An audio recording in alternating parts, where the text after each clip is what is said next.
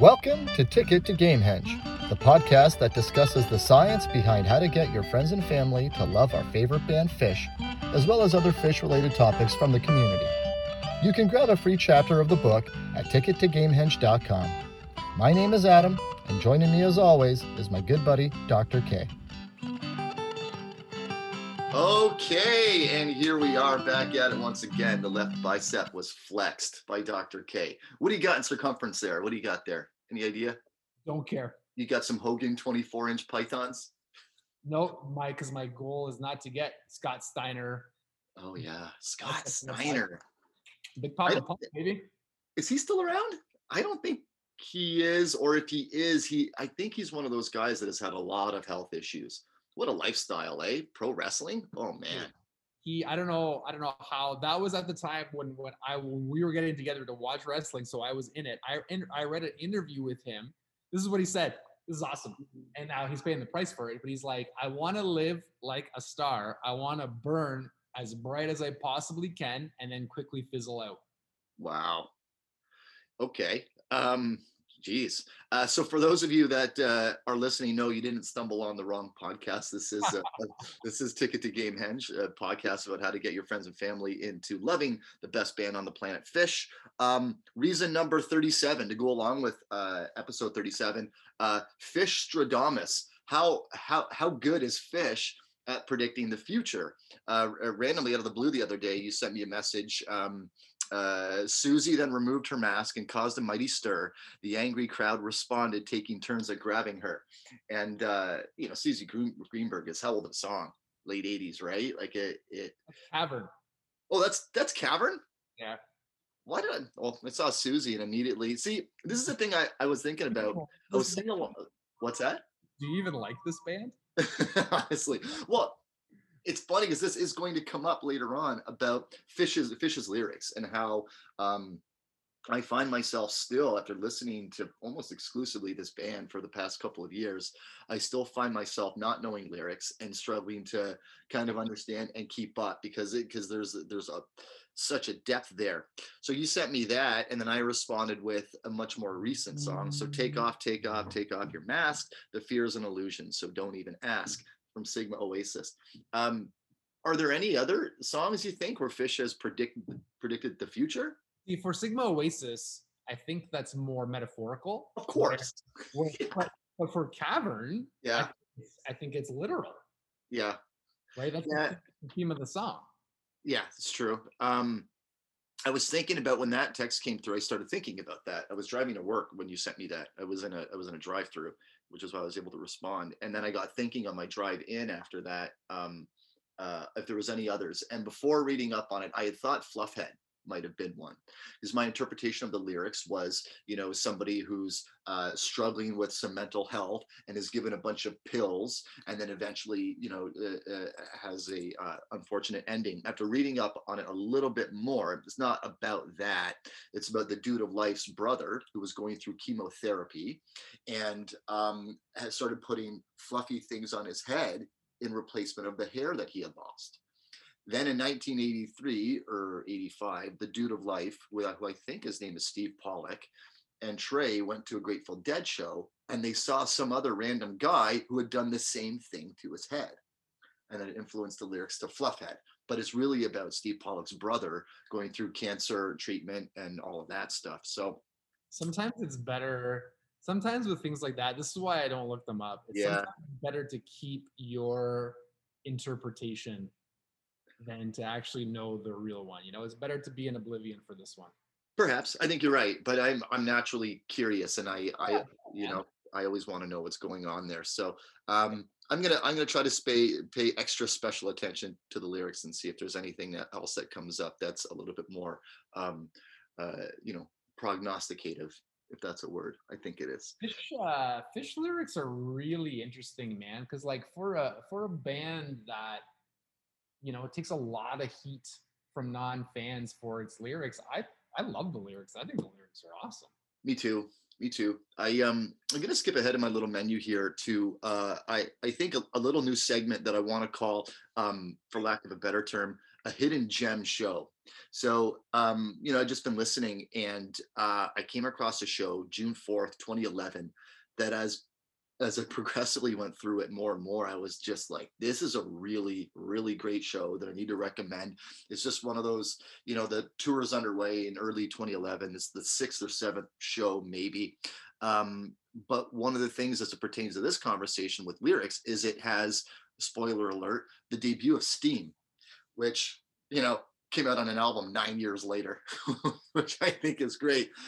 But the thing that really struck me was um, I knew I knew I was going to hear the debut of Steam in 2011, but I didn't know exactly what show. And when it started, I was like, "Oh, okay, right, here we go." Um, new debut. Now it immediately got me thinking of uh, Dave Matthews Band and how they would traditionally debut songs each year, especially in a year when there wasn't an uh, an album, they would bring out new songs.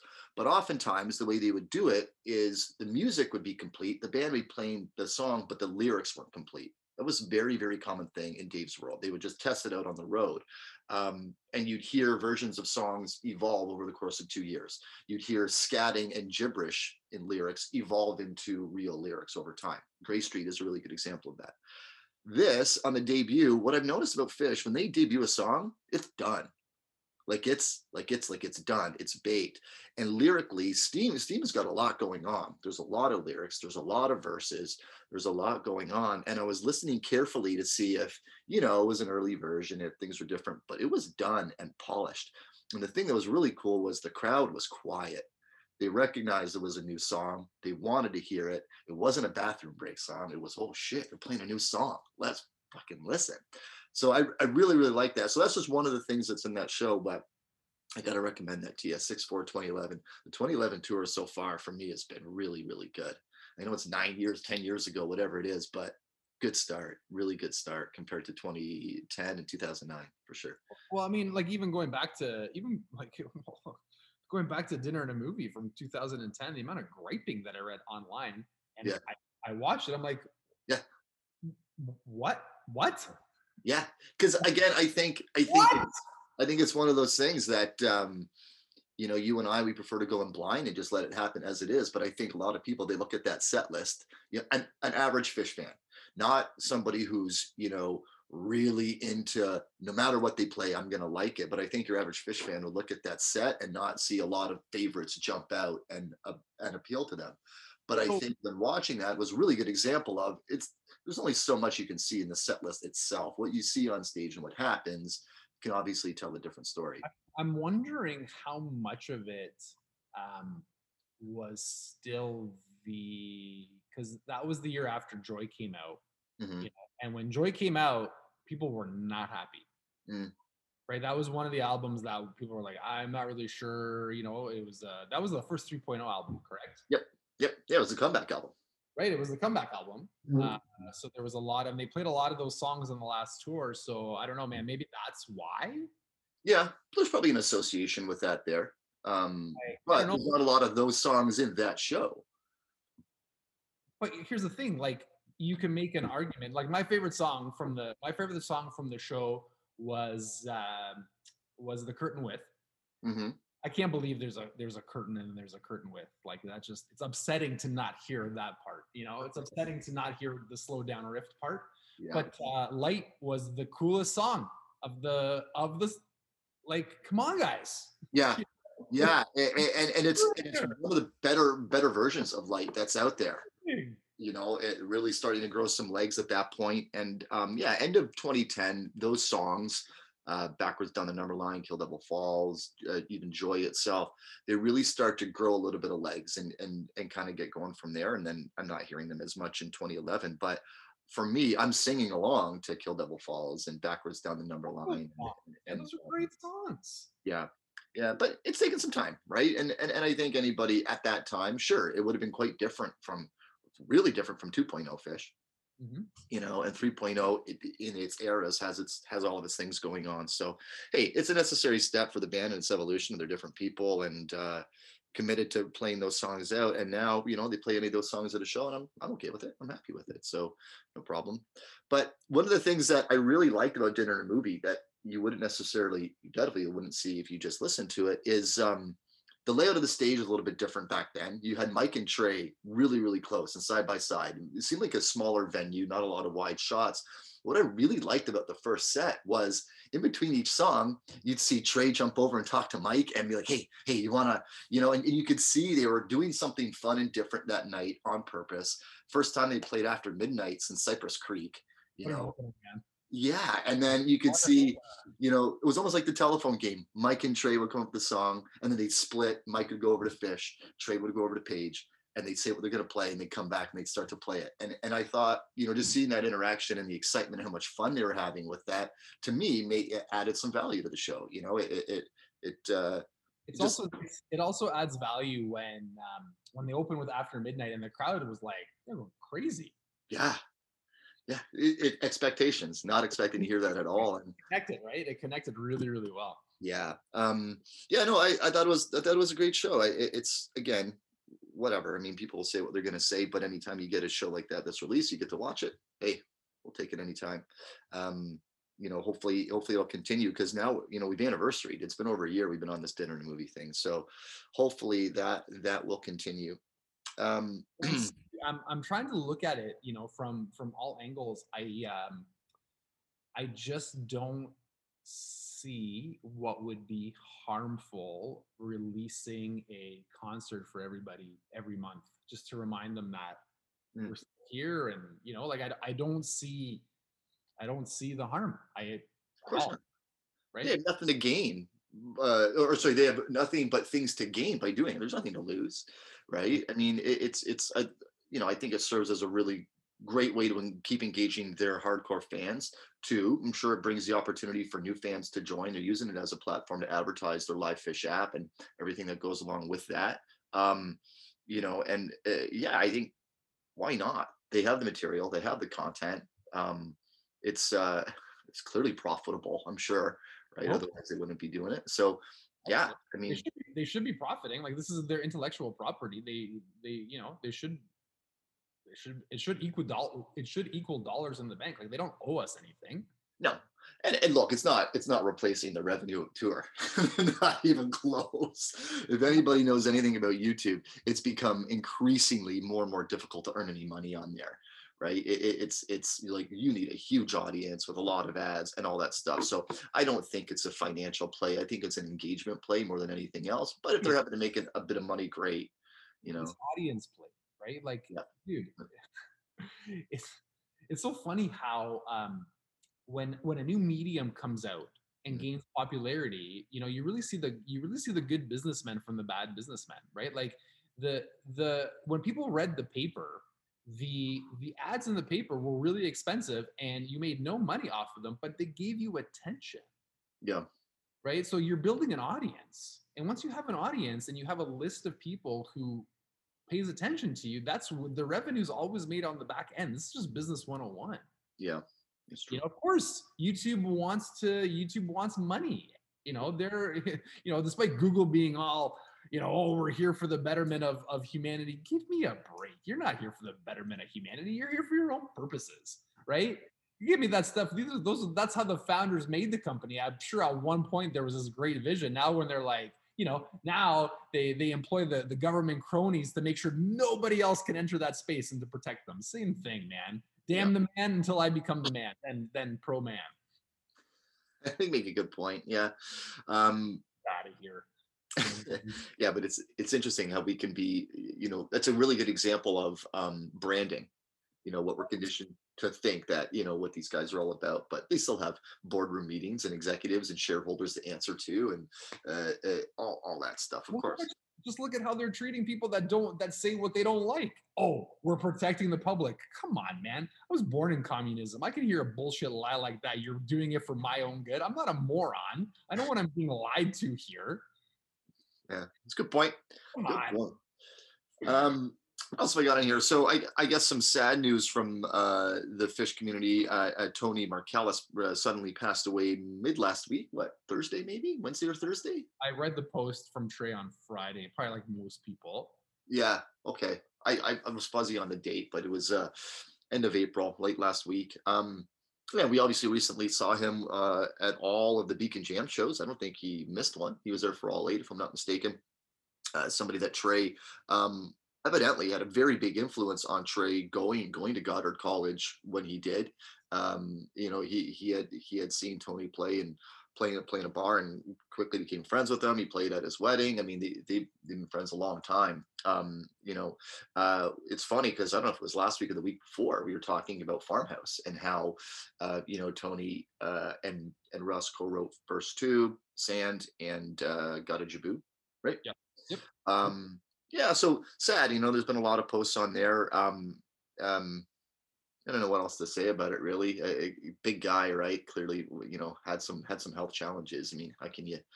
Big dude, really, really big guy, but uh, solid, solid, solid bass bass player. You know, added added a lot to Tab, and I'm sure just based on the amount of posts and things that Trey's been posting about him, had a big influence on him. So, yeah, It's just like yeah, it's yeah, man. It, I don't know. what do you say? I mean, yeah, it sucks. It's it's It's Yeah. funny. You get that you get to be that age and you start to realize like how fleeting life is. You know. Yep. Yeah, you blink and it's gone. That's for sure. So, um, yeah, I don't know how that'll mani- manifest itself in the Phish world. If that'll inspire Trey to write new music or whatever, who knows? Of course it will. You know the answer to that. Yeah. Trey, Trey is like the ultimate. Uh, I, I I don't know what the word is, but he is, he just absorbs everything and it comes out through some type of music. hmm hmm Yeah, it's almost like uh, almost like a musical meat grinder. it take, takes it all in. That's I don't know if that's a good analogy or a bad one, but takes it all, mix it up, and able to spit it out into something that's a little bit more organized.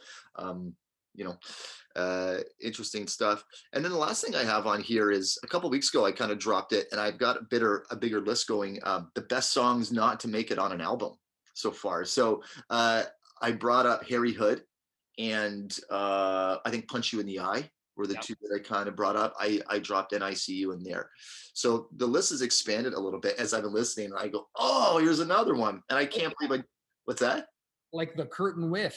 Curtain With. Yeah, 100%. Um, Carini, I put on there. Um, Simple. Simple's not on an album, right? Oh, All of- okay, hold on. Do you count like the official release Baker's Dozen as an album? No. Has to be a studio album, right? Yeah, they went in the studio with a producer. They did different takes. They, you know, wanted it to fit on an album. That, that's that's that's what I'm going for. All Mike- all of Mike's groove, Mike's Mike's song, Hydrogen. We what's that? We Weekapaug. Yep. Um, that's what I have so far. Um, but yeah, I I, I think it's. I kind of like that. There's so many great songs that aren't on an album. I don't know why. I, I just think it's. What's that? I think it's awesome. I think it's It's amazing. awesome. You're just down with it. Yeah. Down with it. Dude, Um. I, we've we've covered this before, but like it took me a really like an absurdly long time to figure out how to listen to Phish. Mm. But once you get it, I have a hard time listening to the other. I have a hard time listening like to the other stuff. You know? Like just other music, you mean? Yeah. Yeah. Yeah. Yeah. I don't I, I I guess that's kind of true for me. I, like I don't listen I don't choose to listen to a lot of things other than Phish. And I've brought this up before. For me, it's what plays in the store that I work at. We have a playlist that plays some terrible music. Yeah. Terrible music to the point where we hear a certain song. There's a song by an artist called Duffy. I had to Shazam it because I didn't know who it was. Yeah. I don't know who any of these artists are. People be like, "Oh, I love the Jonas Brothers," and I have to go, "Oh, this is the Jonas Brothers." I really didn't know that. I Um, there's this song by Duffy called "Well, Well, Well," and the chorus goes, "Well, well, well." It's like nails on a chalkboard, and it's funny when it starts to play. You can see all 30 to 40 members of the staff in the store just like you like at the same time almost like time turns elastic is getting played at a Phish show and they just go oh um but yeah there, there isn't a lot of great popular music out there from what i'm hearing it's just just very basic it's too I disagree. I think popular music's great. I, Oh. I like it. but you just don't like listening to it because you just prefer to listen to Phish like that's Um, I just that's a good question. I get it. For what I get it for what it is, right? okay So like I understand like that it's a pop song. I understand how to listen to it. hmm It's just not always like I know I'm listening for the hook. I know I'm listening for like the the skill of the artist in that moment, right? Like when when somebody hits like a lead, like when you listen to Van Halen's leads, Yeah. and then Van Halen plays them live, Right. you know, he plays them verbatim, note for note, right? Right. So it sounds good the closer that he gets to the recording, Right. right? With Phish, it's the exact opposite. Like you're listening, you you would listen to Phish like you listen to jazz music. Okay. You listen to what's happening right now Yeah. in the moment. Mhm. You don't know what's going to happen next. Like I mean, I think jazz is more predictable in the sense that you understand there's a chord progression and, and every musician is going to have their turn to go over. Mhm. With, with Phish, it like it can go sideways, upside down. Like there's more predictability. It's not completely random. That's why you can tell which jams are what jams. Mhm. Um, but it's just nice to like not know and to actually have to pay attention to what's happening right now. Yeah. Yeah, I agree. And and and coming back to that June 4th, 2011 show, that's how I felt about it. I mean, there there was just surprises, you know, just around every corner. I I um Well, that's why people can't understand, right? They're like, oh, I don't understand. Like, oh, you know, they make fun of you. Oh, I was so in the moment with the, you know, the one South Park thing. Ah, with the crunchy grooves. like that. And it's funny, right? Because there's there's a certain thing to it, but like that's right. Like it all came together for that part. And when you think of like all the things that have to come together to produce that emotion at that part with that sound, you know, that's awesome, man. Like that's like next to quote my friend James, that's some next level shit. That's funny. Um, yeah, I agree. Uh, you know, when, when you were saying that, I was thinking about like the end of, I like the end of Harry Hood. How every, like every single time when that comes back together, and I'm listening to them start that jam, I'm, I'm thinking, how are they going to get back there? Like, like you know, they're going to come back to you can feel good, feel good, and yeah, I'm always amazed by that. Um, I just saw uh, just a little listing on my uh, um, June 4th, 2011 show that I've got in front of me here. Uh, Ocelot's on there. I don't know if you noticed in the dinner and a movie that was just on, were you paying any attention or really looking at Trey's uh, his uh, his Languedoc in that in that at all? Because that was um, that's the 3.0 Languedoc that he was given in uh, August, July of 2010. So he hadn't played many shows with it. Do you see what's on the headstock? What's it called? The very very end of the guitar where you where you string it up is it headstock. What? Yeah, the ocelot, um, which I think is really really neat. Um, do you know do you do you know who the ocelot is? Who's the ocelot?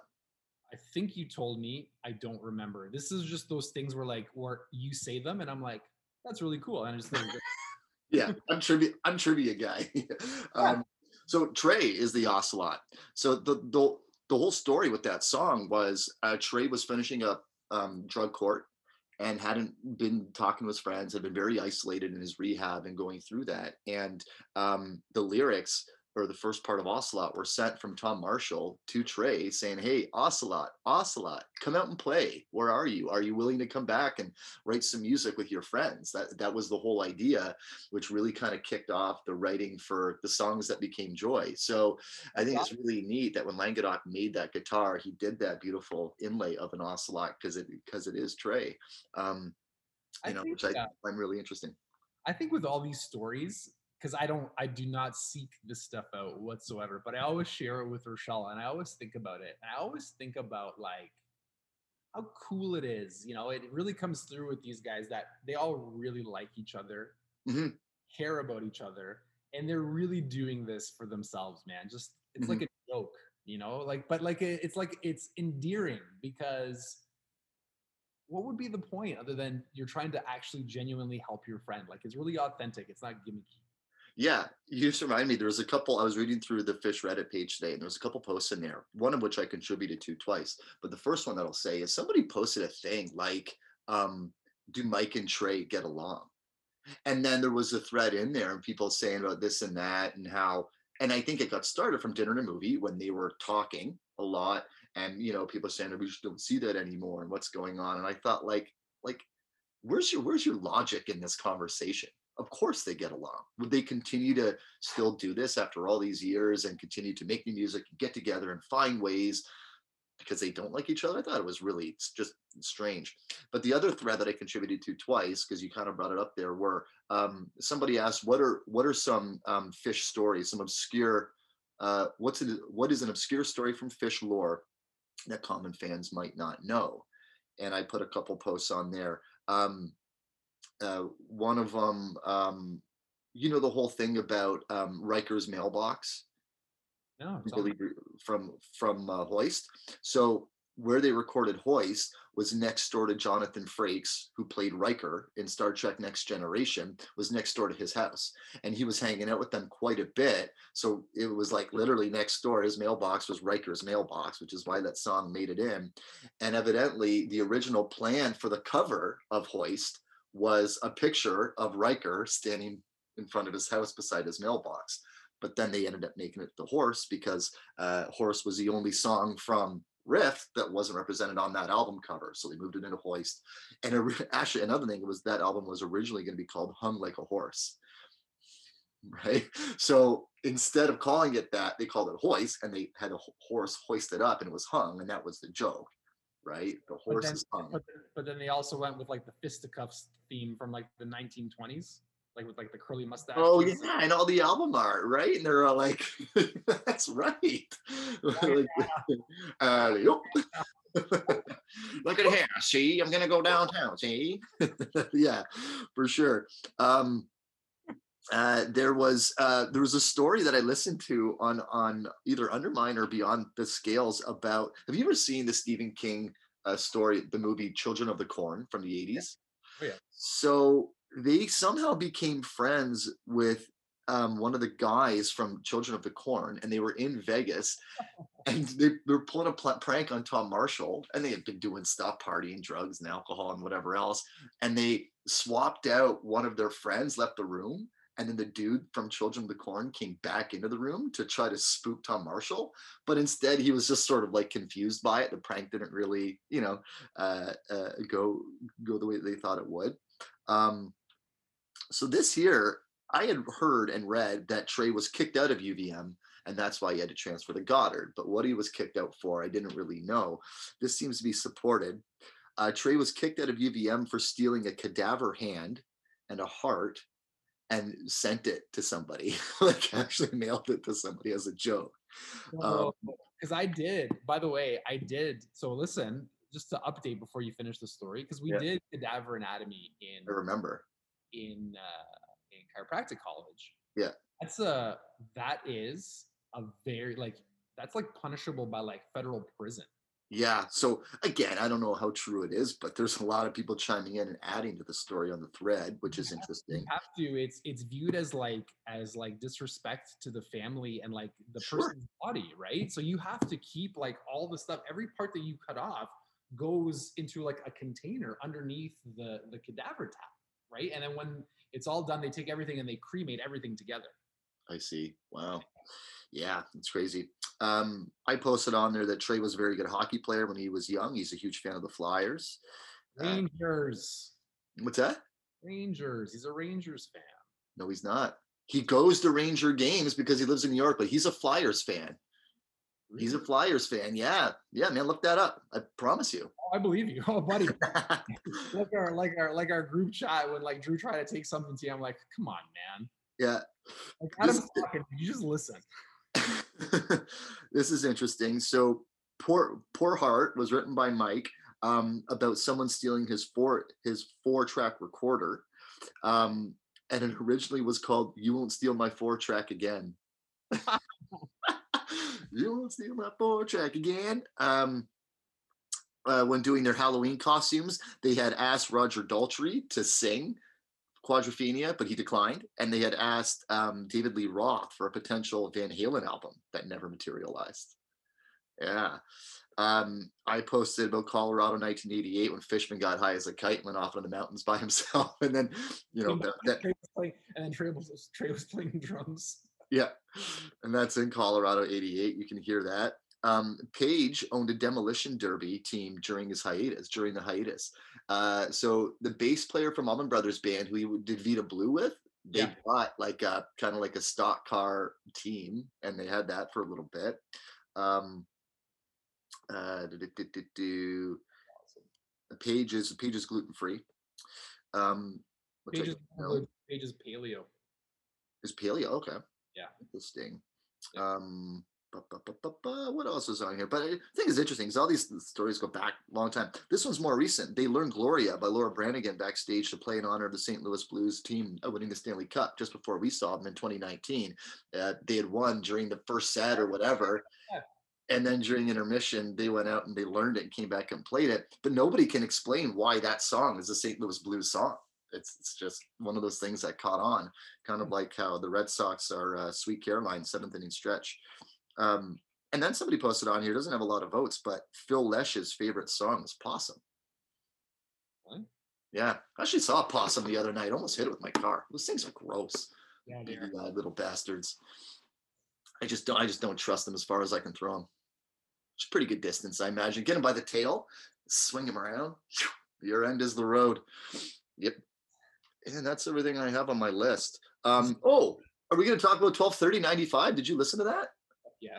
Shiz, yeah. Let's talk about that. That is a good show. I think it, it sort of inspired me to start to look at the shows before the big show. Like, what does the show before Clifford Ball look like? What does the show before Big Cypress look like? I'm gonna have to go back and listen to those because those would fly under the radar and get ignored mostly, I would think. That was such a good show. Yeah, despite having a Prince Caspian opener. Um, See, I think the Prince Caspian opener was great. yeah, I think it's. I think I think it puts everybody in the right mood. You know, you just come out and it's just like bliss right off the start, man. I don't think you can really complain. Yeah, I suppose so. Um, and then to go right into 2001, if you were feeling a little bit mellow from that opener, the second song, it, you know, it really would really kick you into gear. Um, really good David Bowie on there, right? Your reaction, oh. For those of you that can't see, he's just uh, looking concerned and shaking his head, but in a Like his heart was beating really fast. Like, Um, where, like where Bowie's like climaxing and Trey's playing like the like the 16s really really fast, and then it all kind of like slows down and like bottoms out, and you feel like the whole thing's just gonna collapse, and they bring it back. yeah, Woo! That's stressful, man. Yeah, I know, and that's like 25 minutes into the show. You're just starting the night, you know. Um, into simple, then it's ice, which is great. Man who stepped into yesterday with Avenu Malkenu. Back in the man who stepped into yesterday. I love when they do Avenu Malkenu. Me It, it. It's awesome. it yeah, it gets me pumped. And then Great Divided Sky, uh, sample in a jar for the first set. Um, it was 95, so audience chess move. Ya Mar, uh, uh, free before it came out on the album. It's awesome. Harry Hood, a mid second set. Um, and then into AC/DC Bag. I got really excited at that part because I did not expect Hood that to transition, that transition was worth the show. Yeah, I was like, whoa. And it's I, I gotta start recording myself listening to this shit because like I'm, I'm always um, I start, dude, I'm telling you, I start going, yeah, and start like cheering at different parts. It's just, oh man, it's the best. Um uh Lifeboy, uh, which which I always really, really like. Son of a Mule, um, our new our new favorite song in uh, Rochelle's world. Uh, uh, uh, Cavern, as I like to pronounce it, Cavern, run like an antelope, and then That's the when I texted you about Cavern. I was like, wait a minute. you wait what? Sorry, said it again. That's when I text you. Oh, okay. Yeah. Yeah, the penultimate song of the set. Really, really good. So um and again, al- al- although it's uh although it's an audience tape show, you get used to it. I, I didn't find the quality was bad. You know, I, you can't hear you can't clearly hear um Mike's notes as sharply just because of the, way bass travels, right? It's a lot fatter and, and you just don't get that kind of quality of sound. But overall, I find the bass drum seems heavier in the in the um, taper shows. When you're there, it's one of first thing that kicks in in a live show is how heavy the bass and the bass drum is. And you can hear that in the recording. I uh, I got used to it. I was really really critical. It was tough when I was a kid to listen to it. I got by no problem. But it's also nice going from those tape shows to like an official release. You're just like, oh, Oh, dude, it's like going from standard def to HD, just like just like that. of course. But you've also like created like a gap because now you know how cool would it be like that one of the official releases is like 12 30 95 and you're like oh yeah i love that show Yeah, yeah. Gotta see more. I wish they would do more than more than one a month of the old old shows. Like they can they can do two a- two a month for the next thirty years and still have shows to dip into. You know. Um, there's know. no it's crazy man it's crazy there's really no there's shows that might have less energy that you don't like the set lists maybe they missed a couple of the peaks and the jams Yeah. but it's far from bad like you know, for people who are like, ah, I'm like, really, dude, eh? Hmm Yeah, not fair. Not fair. No, Different perspective. So yeah, dude, that's everything I got for the week. But yeah, I, I've had a really good week of listening to Phish. Like I, I know it's always good, but just between the 95 uh 1230 show we just talked about that hidden gem show again i recommend for you to go listen to that june 4th 2011 I'll go check So- it out. I don't have anything for you to listen to, but I will find something for next week. Okay. Um, if you want to check out 12 295, I'd recommended that for you last week. Check it out. That's what the service animal tweezer. Serviceable. Yeah. So 12 2 9. Yeah, I'll probably check out both of those. I mean, really, you could listen to the whole 95 tour and have a blast. The whole Uh, uh, I'm, pretty sure, I'm pretty sure if you started like any date with the 90s and just finished off the 90s, would be okay. for sure. All right, brother. That's what I've got. Um, subscribe, like, um, I don't know, get a tattoo of Ticket to Gamehenge on your shoulder blade or your scapula. Uh, your bicep right here. yeah, pythons. There you go. Have a great week, everyone. See ya. You've been listening to Ticket to Gamehenge. In addition to wherever you find your podcasts, you can find us on Instagram, YouTube, and of course, tickettogamehenge.com, where you can grab a free chapter of the book, How to Get Your Friends into Phish. Make sure you subscribe to stay up to date on the latest episodes. Thanks again for listening, and until next time, keep sharing in the groove.